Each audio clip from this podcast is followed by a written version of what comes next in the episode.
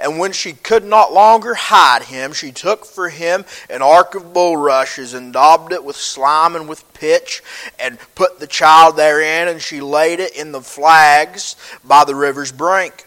And his sister stood afar off to wit what would be done to him. And the daughter of Pharaoh came down to wash herself at the river, and her maidens walked along by the river's side. And when she saw the ark among the flags, she sent her maid to fetch it. And when she had opened it, she saw the child, and behold, the babe wept.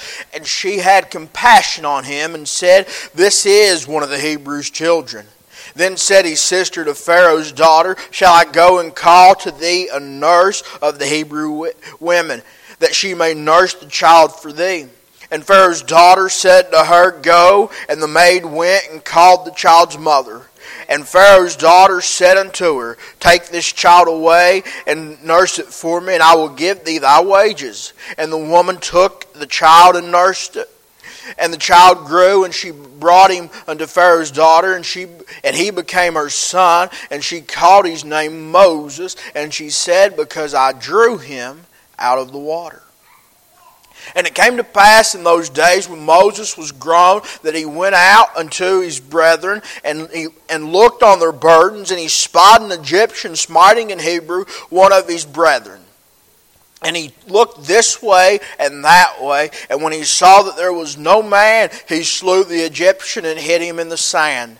And when he went out the second day, behold, two men of the Hebrews strove together, and he said to him that did the wrong, Wherefore smitest thou thy fellow? And he said, Who made thee a prince and a judge over us? Intendest thou to kill me as thou killedst the Egyptian? And Moses feared and said, Surely this thing is known. Now, when Pharaoh heard this thing, he sought to slay Moses. But Moses fled from the face of Pharaoh and dwelt in the land of Midian. And he sat down by a well. Now the priest of Midian had seven daughters, and they came and drew water and filled the troughs to water their father's flock, and the shepherds came and drove them away. But Moses stood up and helped them and watered their flock. And when they, uh, when they came to Reuel, their father, he said, How is it that ye are come so soon today? And they said, An Egyptian delivered us out of the hand of the shepherds, and also drew water enough for us, and watered the flock. And he said unto his daughters, And where is he? Why is it that ye have left the man? Call him that he may eat bread. And Moses was content to dwell with the man, and he gave Moses Zipporah his daughter. And she bare him a son, and he called his name Gershom, for he said, I have been a stranger in a strange land. And it came to pass in process of time that the king of Egypt died, and the children of Israel sighed by reason of their bondage, and they cried, and their cry came up unto God by reason of the bondage.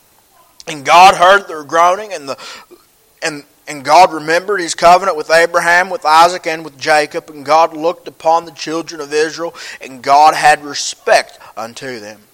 Now Moses kept the flock of Jethro, his father in law, the priest of Midian, and he led the flock to the backside of the desert and came to the mountain of God, even to Horeb. And the angel of the Lord appeared unto him in a flame of fire out of the midst of a bush, and he said, he looked, and behold, the bush burned with fire, and the bush was not consumed. And Moses said, I will now turn aside and see this great sight, why the bush is not burnt. And, he, and when the Lord saw that he turned aside to see, God uh, called unto him out of the midst of the bush and said, Moses, Moses. And he said, Here am I. And he said, Draw not nigh hither, put off thy shoes from off thy feet, for the place whereon thou standest is holy ground. Moreover, he said, I am the God of the I am the God of thy father, the God of Abraham, the God of Isaac, and the God of Jacob. And Moses hid his face, for he was afraid to look upon God. And the Lord said, I have surely seen the affliction of my people which are in Egypt, and have heard their cry by reason of their, ta- of their taskmasters, for I know their sorrows. And I am come down to deliver them out of the hand of the Egyptians and to bring them out of the la- out of that land unto a land and a large unto a land flowing with milk and honey, and to the place of the Canaanites and the Hittites and the Amorites and the Perizzites and the Hivites and the Jebusites. Now therefore, behold, the cry of the children of Israel has come up unto me, and I have also seen the oppression wherewith the Egyptians oppress them.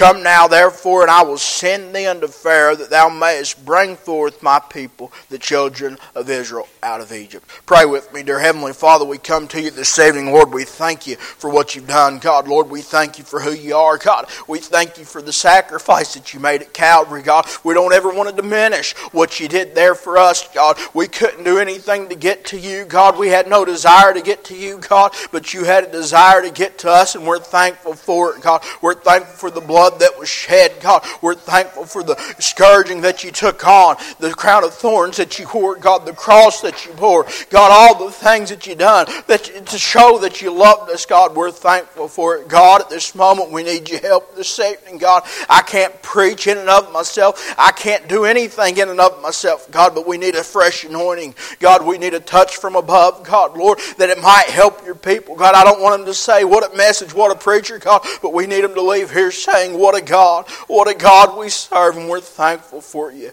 Lord, we love you and appreciate you for all that you do for us. God will give you all the glory and the praise. In Jesus' name we do pray. Amen want to preach for a little while this evening on this title, The Drawing of Moses the drawing of Moses. Understand something. I'll give you a little history, a little background. Um, at the time that Moses was born, there was a decree that was put out through Egypt saying that we are going to kill every Hebrew boy that's born. We're going to kill them. It doesn't matter what kind of shape they're in. It doesn't matter who they're born to. We're going to kill every single one of the boys because we're afraid there's becoming too many. They're going to rise up and they're going to overthrow our army. So uh, Pharaoh is saying we're going to get rid of them. We're going to take care of this problem before it really becomes a problem. So we find out that this is the time that Moses is born. We find that all these things are happening. And we see uh, in the scripture that Moses' parents, his mother delivers him. And she sees that he's a goodly child. I don't mean just that he was good looking, Jimmy. I, I, I, mean she sees something supernatural about him. She sees something that's revealed by God to her that says there is something different about this child. You need to do everything that you can to protect this child. So the drawing of Moses we read there in chapter 2 um, when Moses was taken back to Pharaoh's daughter and she names him and she says, This is your name because I have drew you out of the water. Moses means to pull or to draw out of. So I want to preach for just a little while on the drawing of Moses. The drawing is the act of attracting. If you look at the Webster 1828, dictionary. It's the act of attracting, Jimmy. There are certain things that catch my attention, but not everything draws me to it. There are certain things I give you, for example, um, Brandy and I, we've kind of been talking about vehicles and stuff. Not that we're going to get another one anytime soon. I hope not, anyways, and not that we can necessarily afford it, but there are some vehicles that draw me to them certain features, technology, this, that, or the other. But there are certain things. Now, there's some that I could care less about. They're not going to draw me to them. The same is, it's the same in your life. There are things that will draw you, and then there are things that don't bother you.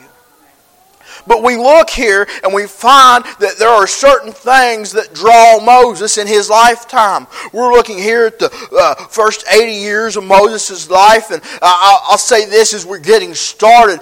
Every Christian should have enough discernment that we can recognize the drawings in our life we need to recognize whether they be of God or whether they be of Satan in this world. We need to be able to recognize some things so that we know how to respond. This morning, Pastor Craig preached on being armed with the mind of Christ, and he said a couple of things that kind of led me to believe that this was what I needed to preach this evening. But as we recognize those things, we need to know how to respond. But we look at the drawings here. You look at Exodus 2 6, we find that Moses is drawn to safety. He's drawn to safety. We find that Moses' parents, they noticed something significant about him. This wasn't just, oh, my baby's the prettiest, this, that, and the other. That's not what it was. It was something from the spiritual world that God had allowed them to see so that they might protect this child and they wouldn't just give him over to the Egyptians. You see, that ark of bulrushes that was prepared by his parents served as refuge for him. But it wasn't only refuge from the immediate destruction that was to happen to him, but it was refuge for their whole nation. It was refuge for all these different things. It was refuge that he wouldn't live a life that he had to work hard and be oppressed by the Egyptians. Hey, parents, let me tell you something. Oftentimes, if we'll prepare an ark of bulrushes for our children, hey, they will miss out on all the things that the world will try to oppress them with. Hey, it is up to us to do our best to protect our children, to look at Moses' parents as an example. Hey, understand something. They operated in faith. Brother Jimmy, they had faith when they had the child to hide the child. But let me tell you something. As they placed him in that ark of bulrushes, it was the same faith that God had given them to hide him as it was to place him there and then to walk off and leave him. How is it that they were able to do this thing? How is it that God was able to give them grace and mercy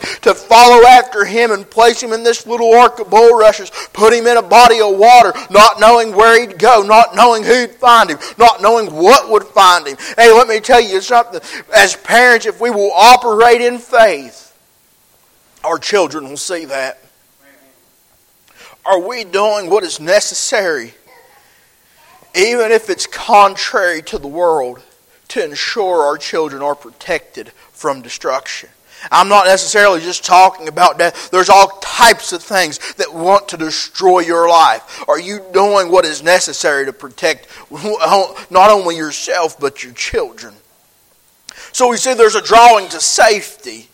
We see that there is a drawing to sin. We see in verses 11 and 12 out of chapter 2, we see that Moses, as he goes out, Brother Mike, and he's looking at all the things that are happening, he sees one of those Egyptians beating on one of his Hebrew brothers. And Moses looks this way and he looks that way and he decides it's a good time to kill him. It's a good time to bury him in the sand. Nobody's going to see. Nobody will know. Well, let me tell you something. When we are drawn into sin, we often do the same thing that Moses did. We often look this way and we'll look that way and we'll say, well, nobody on this side of the church is going to see me and nobody on this side of the church is going to see me. There's nobody to witness this thing. But let me tell you what Moses failed to do. Moses failed to look this way. Moses failed to look towards God saying that all things are open and naked to the eye of God, knowing that God would know He sin. Let me tell you something. You may hide it from the pastor, you may hide it from me, you may hide it from your spouse, your parents, whoever else, but you will not hide your sin from God. Hey, there's a drawing to sin, but it doesn't mean that we have to give in to that drawing. Many times we'll justify ourselves so that we might sin. Brother John, so many times I'll begin to try to reason this in my mind. Well, you know, they did me this way and they did me that way, so it might as well be all right that I do them this way. Well, I find that we read in the Bible that they did Jesus all kinds of way, and I find out that Jesus never opened his mouth there as he was going from false trial to false trial, and I find out that Jesus never sinned, tempted the same as us, hey, but he never failed the test, and I'm thankful for that. But there is a drawing to sin. I would be. Um, unloving. I would be um, out of line to not tell you about the drawing to sin in your life. There's a drawing to sin, and it may be more strong now than it ever's been. They're, they're certainly drawing earlier. They're trying to get you to be this way in school and trying to get you to be that way in school, and they're just saying everything's okay. Well, let me tell you something. Everything's not okay. Everything can't be okay. Everything can't be all right. It, it's not just we can't serve God on our feelings. We can't do it just how we want to do it because we think we are somebody. God has a clear set of rules for us to live our life by, and we must uh, heed to those. We must follow those. We must do our very best that we might represent God to this world. So we must be careful with the drawing to sin.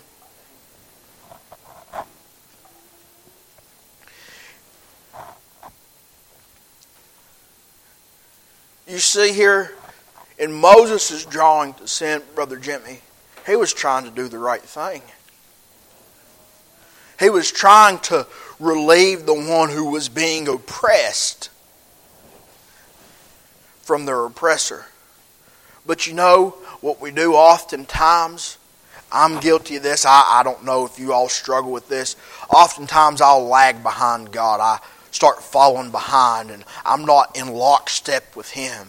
And then other times I get ahead of God and I'm not walking with him. I ran off and I've left him, and then I wonder why my life is in a mess. I wonder why things didn't work out the way I thought they would. Because uh, sometimes God will show us uh, sometimes that end picture a little bit, but oftentimes God doesn't show us the intermediate steps. So we are still yet dependent. We still yet have to walk by faith. We still yet have to be in that lockstep with God and not get ahead of Him and not get behind Him, but just be right with Him every step of the way. So just because you're trying to do the right thing doesn't mean that you can't be drawn into sin. There's a drawing to status and success. If you look over in the book of Hebrews, try to get turned over there. The book of Hebrews, chapter 11, a couple verses here, uh, starting in verse 24. By faith, Moses, when he was come to years, refused to be called the son of Pharaoh's daughter choosing rather to suffer affliction with the people of God than to enjoy the pleasures of sin for a season, esteeming the reproach of Christ greater riches than the treasures in Egypt, for he had respect unto the recompense of the reward. The wrath of the king, for he endured as seeing him who is invisible. There is a drawing to status and success. And we find here, Brother John, that status and success. He was willing to turn his back on all the treasures of age. He was willing to turn his back on all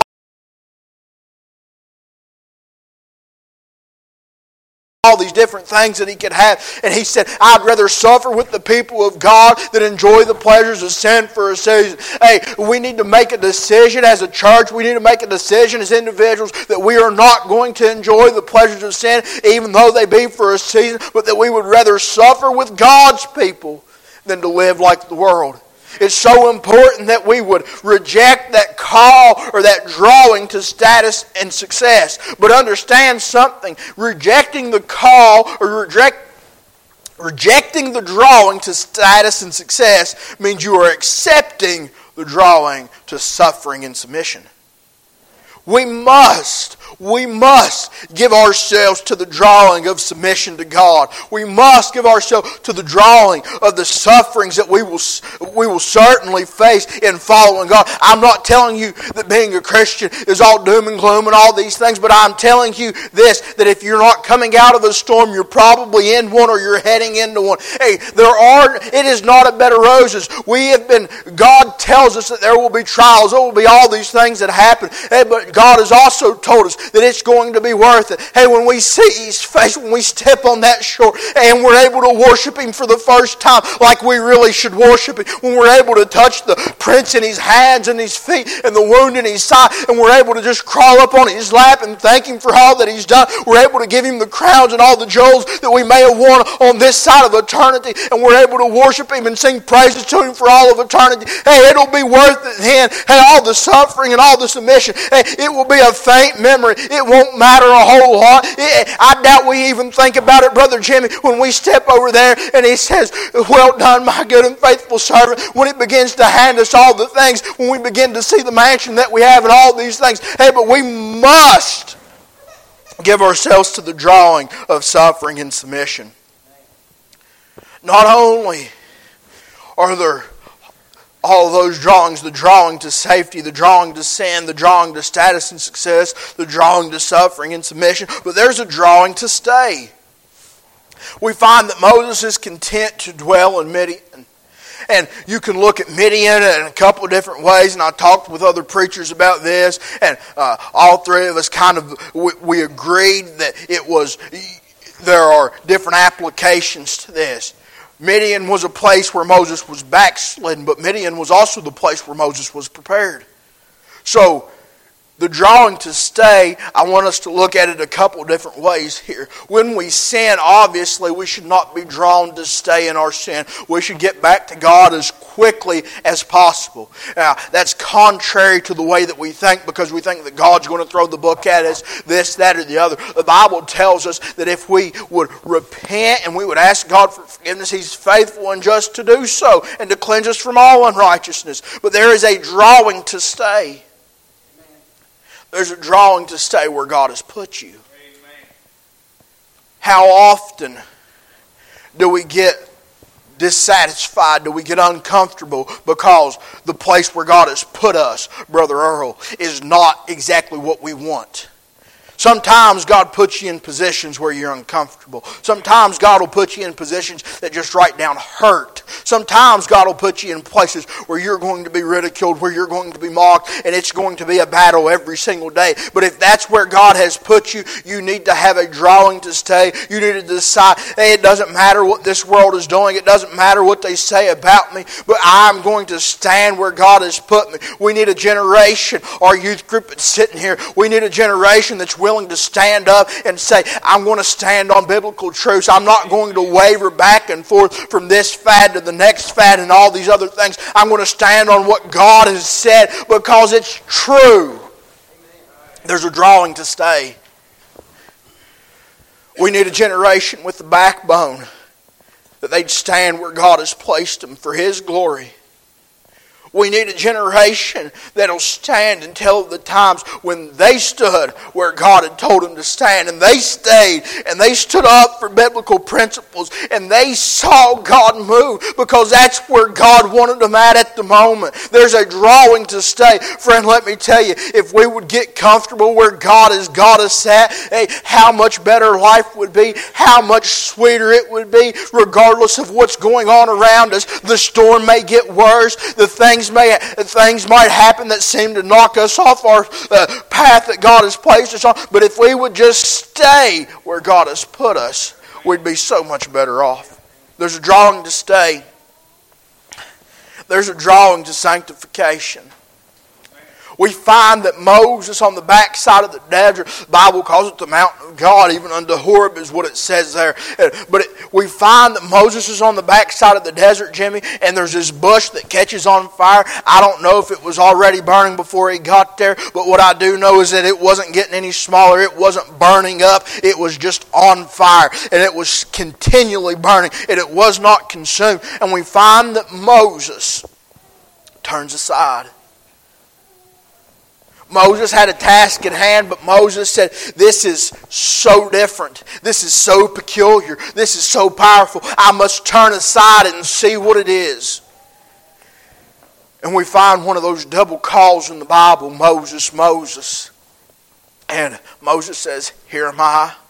And God begins to speak to Moses out of this burning bush. And Moses is so intrigued. Moses is so drawn to the bush. He is so in awe of the bush that is on fire, the presence of God. Let's not get confused with what it is. Moses is really not that concerned about the bush, but Moses is more concerned about who's speaking from the bush. I'll tell you, if we go out here after service and there's a bush on fire and it begins to speak, I'm going to be quite concerned myself, Brother Jimmy. But understand something. I don't know that this is how it happened. You can say this is Smith one and one, Smithology, whatever you want to call it. But I believe that Moses was so intrigued. Moses was so enamored. Moses was such in awe of this bush that when God told him to take off his shoes, I don't believe he let his eyes leave the bush, Brother John. I believe he just reached down right like this and began to pull his shoes off and just get a little closer. Hey, if we would get to the place where we were so in awe of God, where we would get to the place where we were so that we loved God so much and we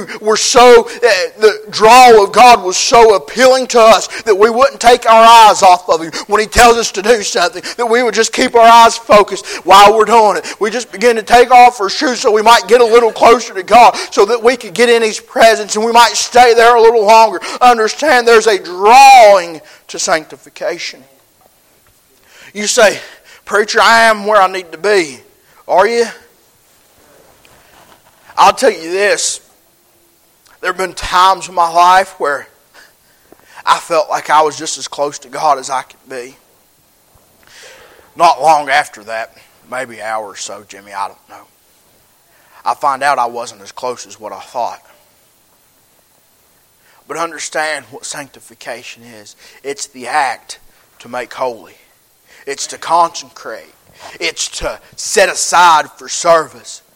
So, with this drawing of sanctification, this drawing to sanctification, every single one of us, every, I don't care if you've been saved 1900 years, I, eh, you, as long as you're in this flesh, you can draw closer to God. There's another level that you can reach. I'm not telling you that you are going to ever come to the place where you have arrived. I'm not telling you that it's going to be a bed of roses at some point, but what I am telling you is that God wants us to get just as close to Him as possible. God wants us to scoot up just as close as we can get. But the thing is, in order for us to get close to God, we've got to get the things that are in between us and God out of the way. You see, Moses had on shoes, and Moses was God made. Those shoes were man made. Moses was standing on something that was God made. And God needed Moses to get rid of the thing that was man made. Whatever it might be in your life, whatever those shoes are, get them out of the way so that you might get closer to God. Reading the commentary, and I thought that this was an awful good thought. God's workers may take their art courses in the universities, but must take their divinity course alone with Him. Let me read that to you again. God's workers may take their art courses in the universities, but must take their divinity course alone with Him. Let me explain that to you if you don't know what that means. It simply means this, Savannah. It means I've got to learn to walk alone with God, and so do you. You might come to church, and God might sit down on us, and we might have us a time here, and that's a wonderful thing. I'm not discrediting, I'm not belittling any of that, but there's going to come a time in your life that you're going to have to learn how to commune alone with God. You and Him, nobody else. You're not going to have somebody there who can hop up and sing a song, and, and then God's Spirit begins to move because they did something. Oh no, there's going to come a time in your life when you're going to be at, when you're going to have to get to the place to where you can pray until you get on praying ground, till you can praise God until you're in an attitude and a spirit of worship. Sometimes we've got to walk alone with God. I'm not telling you that it's always fun. I'm not telling you that it's always easy, but we've got to get to the place to where we are so enamored with God, where we are so in awe of Him that we're willing to walk alone with Him, that we're willing to go wherever He tells us to go. And because of that draw, Brother Jimmy, because there's something here to here that's pulling me towards you, something that's telling me that there's something in my life that I need more of God than anything else, that I need Him to be so big in my life that I'm about this small. Understand there's a draw to sanctification. And there's a draw to salvation. We find that Moses is doing a work for God. Moses is only ushering in the deliverance prepared by God. This wasn't something that Moses came up with by himself, Brother Jimmy, when he was a little babe in that ark of bulrushes while he's sitting there. I don't believe he was doodling this plan on what he was supposed to do after he got so old, and then we'd be over here on the backside of the desert, and then this bush would do this. No, this was something that God had orchestrated before the beginning of time, before the foundations of the earth. God put this thing in order. God put this thing in motion so that Moses might do something that would benefit a nation, that Moses might be prepared of God. You see, Moses was ushering in something prepared by God for all who wanted to partake. God used someone who had much experience of what was to come to guide the children of Israel out of Egypt. You see, Moses was part of the royal family. Moses was separated from his kinsmen and his family. Moses was made a stranger in a foreign land. Moses had to forsake power, fame, and fortune. Moses carried out the will of God. I tell you what, we might not be uh, Israelites, we might not be in the Old Testament, we may not be living under the law, but I tell you, we go over in the New Testament and we find out that somebody else was forsaken and of their kinsmen and of their family. We find out that someone else was part of the royal family. Someone else had to be a stranger in a foreign land. Someone else had to give up power, fame, and fortune so they might carry out the will of God. It sounds like Christ to me. It sounds like Moses was just a picture. Moses was doing something that was foreshadowing of what Christ would do one day, that Christ would come down, he'd put on flesh, he'd be forsaken, he'd be rejected, he'd be ridiculed, and all these things, so that he might bring forth something that was prepared by God. We now know that Moses means to draw out, and we see different drawings in Moses' life. Like I said, there's a drawing of safety or security. There's a drawing to sin. There's a drawing to status and success. There's all these different types of drawings. But you know, I'm really not concerned with Moses' life. Moses has already been born. He lived his life, and uh, God called him home. We don't know what happened to Moses. If you want to debate that or whatever afterwards, you can talk to me. Uh, if you got any ideas, I'd like to hear them. I've heard a couple. Uh, I'll tell you one uh, Brother Joe Arthur, he, I was listening to a sermon that he preached, and he was talking about how Moses left this life and uh, up on the mountain, where what have you. And Brother Joe said, "You know, uh, somebody had told him this. I can't remember who, but Moses wanted to see the face of God. Well, we can't see the face of God in flesh and live. So, Brother Joe said." So and so told him that God just lowered down that handkerchief or whatever, let that down, and said, Moses, here I am. and that was it. Or smothered him to death with Holy Ghost kisses, what have you. We don't know what happened to Moses, but the thing is, it's not about Moses' life. We may have preached about Moses, may have dissected and looked at and examined Moses' life, but it's about our life. What are the drawings in your life? You, you can retitle this sermon. You can say the drawings of Savannah, or the drawings of Zay, or the drawings of Sandy, or the drawings of Jocelyn, or whoever, the drawings of Mike uh, in your life. What are they? Is God drawing you to something? Is the world trying? I can guarantee you the world's trying to draw you to something. You may not be in the place where you realize that God's trying to draw you to something yet. But I'll tell you this God is still drawing people. God still wants people to do a work for Him. You say, I'm where I need to be. No, we can always get closer. You say, well, I'd like to see somebody else drawn into service. I'd like to see somebody else do something for God. That's fine and well. We ought to want to see that. But you know, if I want to see my kids pray, they need to see me pray. If I want to see somebody do a work for the Lord, other people need to see me do a work for the Lord.